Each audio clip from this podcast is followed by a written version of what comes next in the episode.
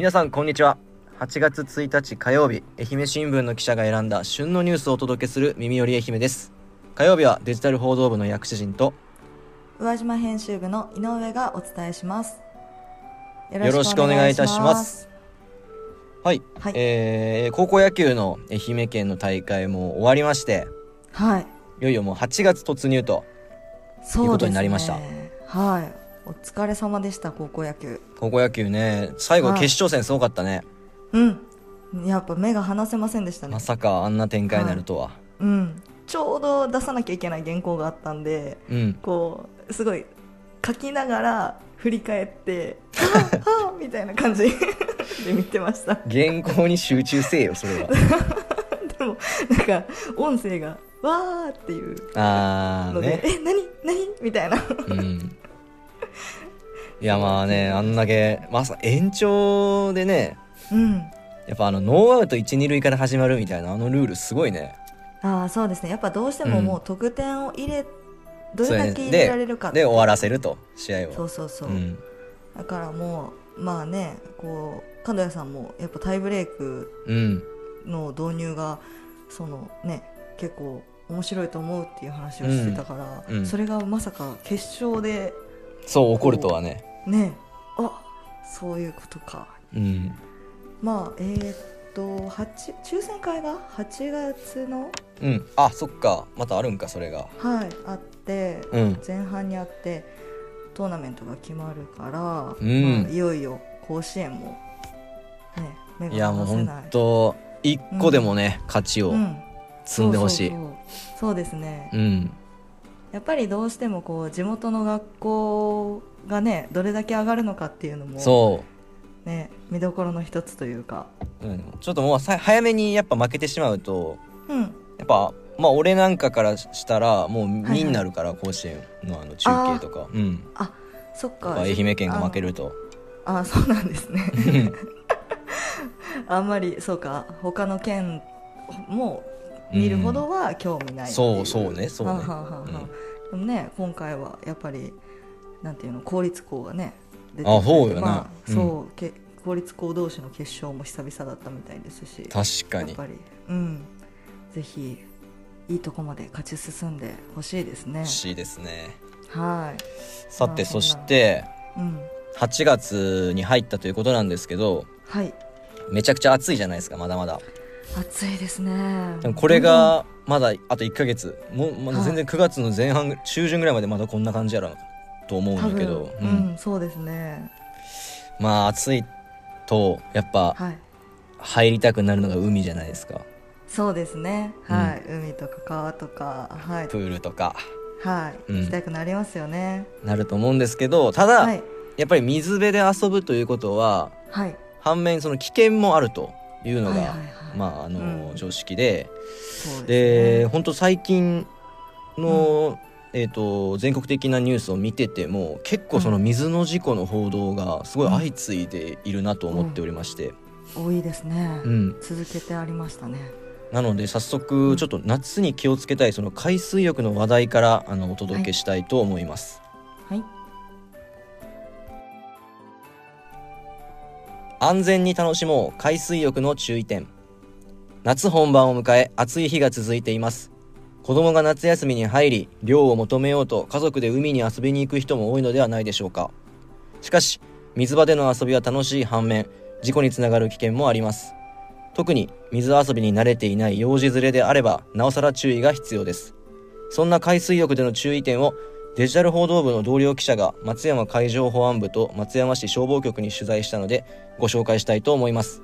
重要なのは親が子供から目を離さないことだそうです。はい、えーまあ、先ほどオープニングでも話しましたけど、はい。最近ね全国の海とか川それからプールでの子どもの痛ましい事故っていうのが、まあ、結構多く報道されていますよね。はい、えー私もですね大洲支局時代川遊びをしていた高校生が亡くなってしまうというあの事故がありました。はいはい。えーその時の現場の雰囲気やその親族の方の,、あのもう悲痛な叫び悲鳴はもう忘れられません。うんうん。楽しい思い出作りになるはずが一瞬で命の危険につながってしまうこともあるのが水遊びですので決して油断はしてはいけませんよね。はい。そこで今回の記事をぜひ紹介したいと思いましたあの愛媛新聞オンライン限定で展開している「雨晴れ育児ノート」という記者があの自分の子育てのことを話すコーナーがあるんですけれど、うん。そこで同僚記者がですね幼児連れでの海水浴の注意点をまとめています。えまず海の安全を守っている松山海上保安部によりますと海水浴でまず注意すべきなのは、まあ、当たり前なんですけれども保護者が子どものそばを離れないことです、えー仮に子供が浮き輪に乗っていたとしても油断は大敵です、えー瀬戸内海は潮流が速く流されやすいとされます。また海の中には大人でも足の届かない深みが点在していて小さい子供連れの場合は浅瀬で遊ぶことが勧められています。うんそして次に注意すべきは海洋生物です、えーフグと同じ猛毒を持つヒョウモンダコは噛まれると死に至る危険があります。うん赤クラゲやオコゼも触るとミミズバレになったりズキズキ傷んだりすることもあります、えー松山海上保安部の交通課は何の生き物かわからない場合はむやみに触らないでと注意を呼びかけています。松山海保では子供も大人もライフジャケットの着用を推奨しており子供から目を離さず注意点を守りながら海の遊びを楽しんでもらいたいとしています。はい。まあそういったライフジャケットとかの着用でこう、うん。まあ事前未然に防止するということが大事になってくるってことなんですけど、はい。まあ、もしもこう子供が溺れてしまった場合っていうのはどうしたらいいんですかね？はい、えー松山市消防局救急課によりますと、い。まず確認するのは意識と呼吸の有無です。この意識がない時点で119番をし呼吸もなければ救急車を待つ間に胸骨圧迫と人工呼吸を行います。うん。えー一つ目の手順として子どもの場合は胸の厚さの3分の1が沈む程度。大人は胸が5センチ沈む程度の力で30回圧迫します。体格に応じて両手片手のどちらで行うか決めます。次に気道を確保した姿勢で2回人工呼吸します。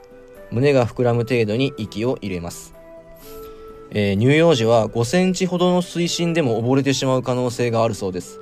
海だけでなくプールや川な川などでは安全第一で水遊びを楽しむことが大事です、えー今はですね人工呼吸の、まあ、手順というのをあのはい。口頭で言ったんですけれど、まあ、なかなかこれですねあの現場でじ実践できるかと言われたらうんうん。これかなり難しいと思うんですよね。う。ん確かにそうですね。うんそのやろうと思ってもその、うん本当にそのそのやり方が合ってるのかとか、うんうんそもそもそのやっぱ溺れてしまった子うんうんや人を助けるたためにはどうしたらいいのかっていうところもあると思うんですよ。はいはいはい。まあ、そういう意味でもやっぱりその溺れさせないその未然に防ぐことがすごい大事だなと思ってて、うんやっぱりその常に子供から目を離さないうん浅いからといって油断しないといったことがポイントになりそうかなと思います。はいそうですね。うんまあ、そしてあと子供はね年齢が上がれば友人同士で海や川に行くことも増えると思うんですけれど、うんうんもう楽しい思い出作りなのでそれを止めるっていうのは難しいと思うんですけど、うんまあ、そうした子どもたちに水は楽しくも怖いものだっていう意識づけとか、うんその水遊びに夢中になりすぎないように大人が指導することっていうのも、えーかなり重要なことだなと感じます。はいありがとうございます。はい続いてのニュースです。島の浜湯守ろう。宇和島城南中世苗の移植や海岸清掃。県天然記念物浜湯の群生地として知られる宇和島市の無人島沖ノ島で7月26日城南中学校の生徒有志ら約40人が苗の移植や海岸清掃に取り組みました。40年以上続く体験学習を通して宇和海で育まれた自然への関心を深めました。えー、と薬師院さんは、はい。浜湯という植物がどんなものかご存知ですか？恥ずかしながら知りません。はい。なかなかこうね見ることがないというか、うん。初めて聞いたかもしれない。こうパッと言われても。ああそうですよねもう浜湯っていうのは彼岸花科の多年草で7月から9月にかけて白い花を咲かせます。で花の形っていうのはあのいわゆる赤い彼岸花にうん。よく似た形をしています。あのなんていうの細い花びらがシュッシュッシュッと今ごめんちょっと検索して見てるんだけど本当はい。彼岸花の白バージョンみたいな感じやね。本当に。あそうそう、うん。そうなんですよ。なんですけど大きさっていうのは結構大きくって、うん。彼岸花ってよく土手とかに咲いてると思うんですけど、うん。浜湯はもうちょっとこう茎もしっかりしてて、まあ、私が見たことがあるのは自分の腰の高さぐらいはあったかなと思います。それぐらい大きな植物で、えっと保護活動は、えっと結構長い歴史を持ってて、えっと1978年にあの今はないんですけどあの旧上海中学校っていうところで始まってで並行した後に城南中に引き継がれました。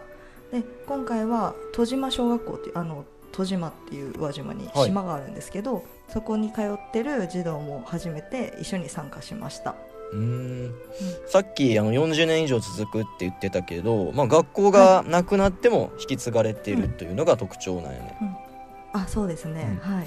ちなみに無人島の沖ノ島にはどうやってはい。行くんですか、そうですね。これはあの、まあ、城南中はいわゆる宇和島市内の陸地部にあるので、うん。まず記載屋広場っていうあの宇和島の道の駅の裏の辺りにある宇和島港から船に乗って約1時間ぐらいで島に着きます、で,、はい、で降り降りた生徒は浜湯の保護をするためにああの地元の住民の方々が保護活動を熱心にされててその方々からその苗を深く植えるとかあの長い根は切り取ってねと教わりながら学校であの苗を育ててるんですけど、うんそれを移植していました。で、えー、と島の地層や珍しい自生植物についてもあの一緒に学んでいて浜湯の葉っぱに付着するガの幼虫があの、まあ、悪さをするんですけどそれをちゃんあの箸で一個ずつ取ったり、はい、あとはマイマイクロプラスチックの調査のために砂の調査をしたあさ砂を採取して調べたりっていうのもしていました。なるほど。で、はい、城南中の生徒からは、まあ、あの街中で見られない植物や虫に触れて自然の凄さを改めて感じたといった感想や、えー、と去年よりもそのガの幼虫ですね害虫が多く見つかって驚いた、えーゴミゴミも打ち上げられていたので後輩は海海洋美化も考えてほしいと次世代に向けたお願いもしていました。はい、お疲れ様でした。エンディンおグです。疲れ様でしたはい、えー、と今日はちょっと角谷さんからまだバトンが届いてないということで、えー、とフリートークをしようかなってなったんですけど、はいでいろいろネタないかなってういうんところから、薬師院さんが、えー、とこの間の紙面何日でしたっけ？30日30に日。昨日か、うん、30日。あおとといか、出てた夏の連続ドラマ記者座談会。っていう。フォーカス。共同通信の記者が、今今夏のドラマを見てなんか語り合ってるんですけど、まあ、ちょっと短く。これにちょっと参加したいなっていう。参加したい。二人で後,、後付けするというか、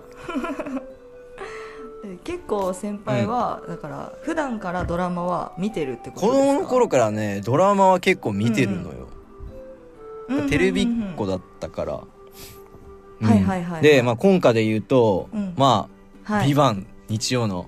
ビバンめっちゃお面白い、ね、もろいな。おもろい、うん。気になる続きが。やっぱねあのー 切りそのなんていうの終わり方が素晴らしいね、うん。次が絶対見たくなるような感じになっとるもんな、はいはいはいはい。うんうんそうそうそうそう、いいですよね。まああのなんかドラマ見てその考察とかまではでできんけど、うんうん。まあ、単純にその世界観とかがすごい面白いねあの「ビバンは。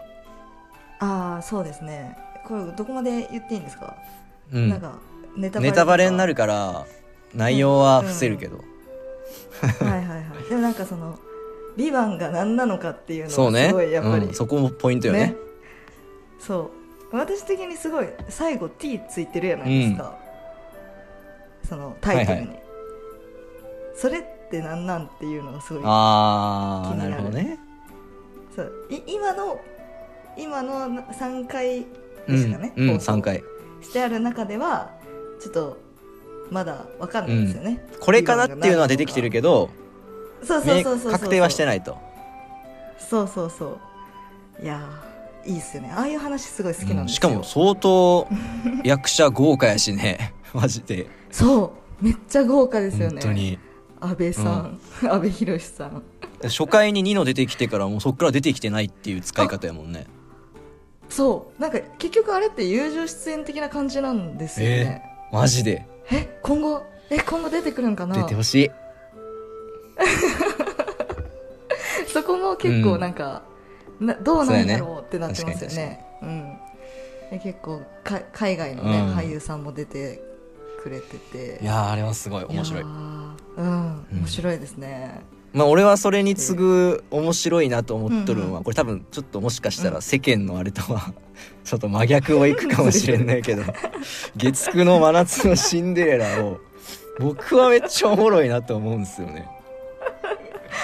残念ながらちょっと私は見てないんですけど 世間なんかネットニュースとか見ると世間的にはちょっとなんはいはい。かあんまりなんですけど、うん。はいはいはもい、まあ、これ月9枠って大体夏ってこういう感じのですか、ね、ういやこれでも久しぶりよ。なんか7年ぶりぐらいのなんかそういう恋愛ドラマというか月9が。あ、うん。そうなんですね。そうそう。えー、なんか私らが中高生の時は、まあめっちゃあったけど、うん、ねそうですよね。月9といえば、うんもうなんかそのちょっと若い男女が、恋愛ロマンス系、うん。ねそういうのが好きなんや。そうね。だからあのなんか、うん。なんか男女はなんか複数人のなんかあのうん。恋模様おもろいなと思って、えどこが、なんかその面白みなんですか？あ先輩的に。その見見る視点で言うあ、と、うん。あのねそのストーリーがというよりかは、うん。なうんうん。なんやろうな。雰囲気？なんかその雰囲気？なんかわちゃわちゃ感みたいなのが好きかな、俺的にああ、うん。なるほど。意見え例えばですけど、え A 君が B ちゃんのこと好きなんだけど、B ちゃんは C 君が好きみたいなやつじゃないですか、そうそうそうそう。結局。でもそのなんかこう間間で、なんかこう思わせぶりだったりとか、うんそうそう。なんかこう、えそっちに行くの？みたいなやつが楽しいってそうことですか？こことここをくっついてほしいっていうあのひと一つの柱をまず自分の中で作るんよ。あーはいはいはい。そうなれそうなれそうなれって思いながら「おい違うだろ」みたいな そんなんも思いながらあそうじゃんねえだろうって、はいはい、はい、っていうのが面白い。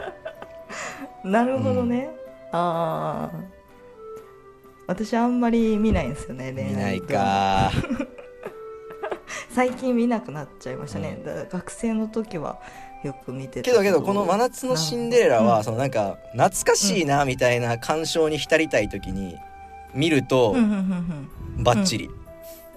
そのなんか？あ昔のドラマっぽいなみたいな感じのシーンがめっちゃあるから。はいはい。へえ、なんかもうそのえ時代設いや時代設定的には今やけどその道端とかでさあのーはいはい。すっごい不良みたいな人に余裕ですぐ絡まれるんよ、なんかぶつかったりとかして。で「おい!」みたいな感じになるんだけどうん毎回はいはいなんとかして切り抜けるわけよそれを。あなるほど、ね、もうそういうコテコテのハもう昔っぽいやつが結構散りばめられてて。はいはい。あ多分あえてやとう思うよねあれ。うん、その昔路線を行ってますっていうことやと思うんやけど、うんうんうんうんうん。まあこうちょっと懐かしさを感じれる感じれる。演出がっていう、はいはいはい。なるほどね。じゃあそんな井上はじゃあ何を見てんの？じゃあドラマは。私は今はトリリオンゲーム金曜日やってる、こうもうみんなが大好き目黒蓮くんが出てる。出てるね。人気やね本当、まあ、人気。いやあのすごい。まあそもそもそのねアイドルとしてかっこいいっていうところもあるんですけど、まあなんていうのかなその目黒くんの外見が生きてるだけの話じゃなくって、うん。やっぱり内容としてそのなんていうんやろあー。まあめあのダブル主演なのあーうん。まあめ目黒君が主演なんですけどその目黒君と一緒に、あの会社を設立するもう一人の男の子あのシステムエンジニアの子がいて、でその子の方はなんて言うんだろう。こう技術はあるけどうんとコミュニケーション能力がちょっと、うん。なんていうんやろこう苦手みたいな。お互いの苦手なところを補い合ってんだ。そうそうそうそうそう。でそれでどこまでいけるんかなみたいなのうん。はすごい面白いですね、へーやっぱりあこうやって人の心をつかむっていうのも一つのうん、金金稼ぎにん、必要なことなんやなみたいな、あそんな学びまであんの？そう。へ結構なんかきまあプロの人たちから見たらそんな簡単じゃねえよっていう話かもしれないですけど、こう一サラリーマン的には、あなるほど自営業というかね、ーはいはいはい。こうはいはい、ああやってこういろんなところに売り込みに行ったりするんやみたいな、あうん、普通に面白い。俺俺みたいにそのいやそっちとくっつくなみたいなじゃレベルじゃないってことね、いや言い方悪いレベルレベルじゃないというわけじゃないけど、そうですね。なんか人の恋愛模様より人の金の稼ぎ方が興味あるだけって、なるほどね。っていうことか